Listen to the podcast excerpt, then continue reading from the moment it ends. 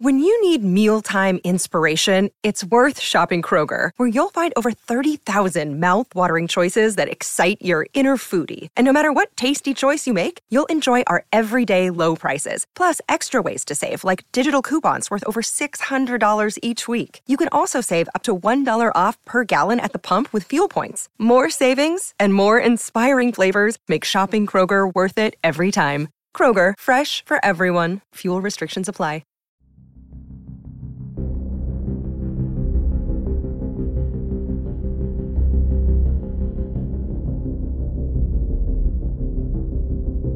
On September 3rd, 1933, three Boy Scouts embarked on a trip to Wallface in the Adirondack Mountains of New York, reaching the base of the cliffs at Indian Pass early in the morning. The trio, Tyler Gray, age 19, Robert Glenn, 17, and William Ledoux, 16, were all Boy Scouts, so they were better prepared than the average teenagers taking to the wild. Accompanying them was William's younger brother, 14 year old Robert Ledoux. At about 7:30 a.m., the older boys decided to scale the steep cliffs while Robert remained at the bottom. Initially, they made good progress, using trees and brush to pull themselves upward. The climb quickly became difficult with potential footholds sliding from beneath their shoes. At one point, a supporting rock broke free and fell 400 feet to the cliff bottom. They soon realized that the loss of so many footholds during the ascent meant there was no going back. They must reach the top. All three were still confident they could do so by working together. However, as Robert Glenn later explained, that proved to be a miscalculation, stating, We came to a ledge and were stuck there a while, but by pushing Bill up, he was able to find a place to brace himself and help us up. They continued climbing, but at the next ledge, said Robert, we couldn't go farther because the cliff above us stuck out farther than the ledge, nor could we go back. Their only hope was William's younger brother, watching their progress from far below. Tyler said, We semaphored to Robert, telling him our predicament, and he immediately went for help. Semaphore was something they had learned in scouting, a signaling system used by the Navy for ship to ship communications. Young Ledoux understood the problem and rushed off towards Adirondack Lodge, a popular mountain resort some six miles distant. After a difficult and worrisome trek, he notified Lodge manager Henry Hicks, who went to work on coordinating a rescue plan. In short order, three parties of potential rescuers were assembled one from the Lodge, one from Lake Placid Club, and a third consisting of six New York State troopers. Other aid, including from the Coast Guard with unique rescue equipment, was eventually put into motion. Hicks asked local pilot Fred McLean to pinpoint the boy's location, which he did with an added flair, as described by Robert Glenn. This is what Robert said.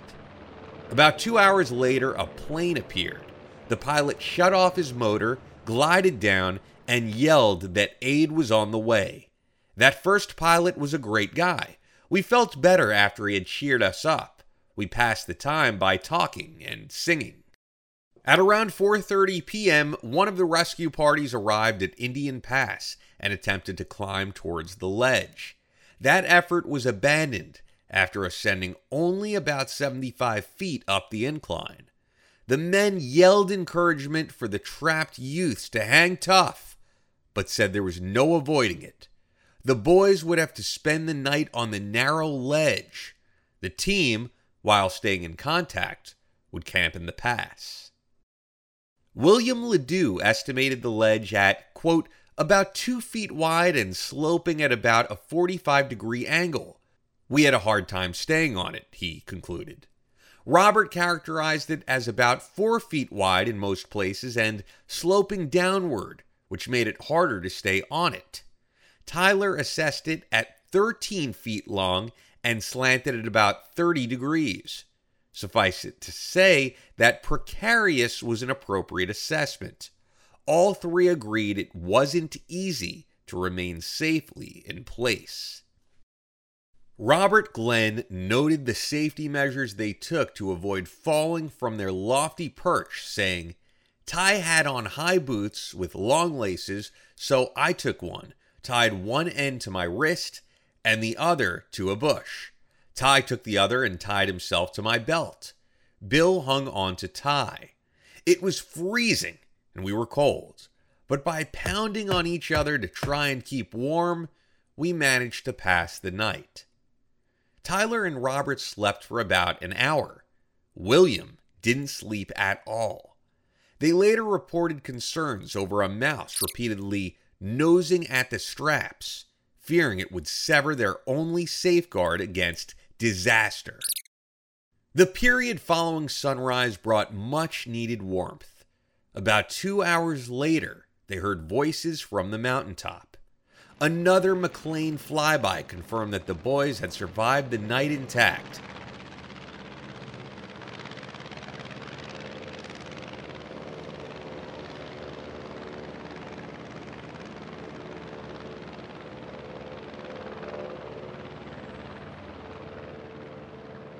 A light line was used by rescuers to lower a knapsack, providing the boys with sandwiches, their first food in about 30 hours. A heavier rope was also lowered for the task of lifting the trio to safety. Then, setting the rescue attempt in motion, William Ledoux tied himself securely and was hoisted upward. But trouble developed, as described by Robert Glenn. They started pulling, Bill was a couple of feet off the ledge when they stopped. We learned later that the sash cord had parted and that Bill was dangling 500 feet from the bottom by one small rope. After five minutes, he was lowered slowly back to the ledge. We were then told we would have to wait for a heavier rope to be dropped from a plane. At four o'clock, we still saw no signs of the plane. In the valley, they said they were sending food and blankets because we might have to spend another night on the ledge. He concluded, This left us rather discouraged. In the Wild is sponsored by AG1. I gave AG1 a try because I know it's important to get your greens and vitamins throughout the day. I drink AG1 in the morning and it makes me feel very energetic. It has 75 high quality vitamins, probiotics, and whole food sourced ingredients. So, if you're looking for a simpler, effective investment in your health, try AG1 and you'll get five free AG1 travel packs and a free one year supply of vitamin D with your first purchase.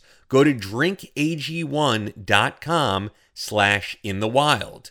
That's drinkag1.com slash in the wild. Drinkag1.com slash in the wild. Check it out and now for the conclusion of this episode of In the Wild. During the boys' long wait, an urgent plan was in motion. Corporal Harold Muller, one of six state troopers at the summit, hiked back to Adirondack Lodge in 75 minutes.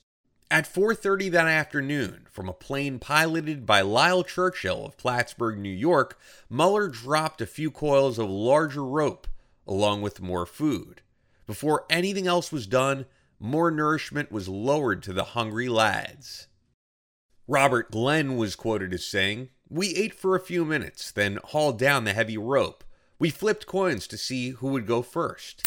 Bill was first, Tyler was second, and myself third. Bill tied himself to the rope securely and then yelled in the valley, telling them to signal by three shots he was ready. They did this and they began hauling him up. After about three minutes, the cheer from the valley told us he had reached the top. We then hauled down the rope again, and Ty went up.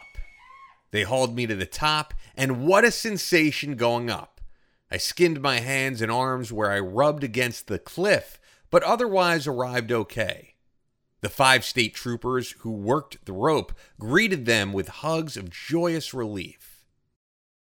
Dozens of others were involved giving their all to save the three boys. In the aftermath, there was exhaustion all around for the immediate participants, many of whom had hiked 15 to 20 miles under very stressful conditions. And there was praise, of course, for young Robert Ledoux, the 14 year old who had initially gone for help. He ended up hiking 18 miles that first day. The boys were thankful to everyone and not at all put off from mountain climbing, although there was mention of sticking to trails in the future. Ledoux was already scheduled to climb Whiteface the following Thursday, but first came the Sunday hike to recover the coils of rope tossed from Churchill's plane. Newspapers reported that despite the ordeal, the boys had jumped right back on the horse. All three scouts went on to varying degrees of success in life. Robert Glenn served in World War II as an instructor pilot and was manager of Pal Blade Company and Aranac, both in Plattsburgh, New York, where he ran for mayor, unsuccessfully in the 1960s. Tyler Gray was one of Clinton County, New York's first ever two Eagle Scouts. An employee of Clinton Prison for a decade, he then spent 30 years on Long Island as an engineer for the New York State Office of General Services. William Ledoux, son of Dr. William and Alice Ledoux, became a physician, serving as a captain in the medical corps in World War II. He then operated a family medical practice in Plattsburgh, New York for about 50 years. For more than half of that time, Ledoux was medical director of the Clinton County Nursing Home in Plattsburgh. Thank you for tuning in to another exciting installment of In the Wild. To hear more captivating stories of real life survival, hit the subscribe button wherever you're listening and leave us a review on Apple Podcasts. Stay prepared because you never know when you may find yourself in the, in wild. The wild.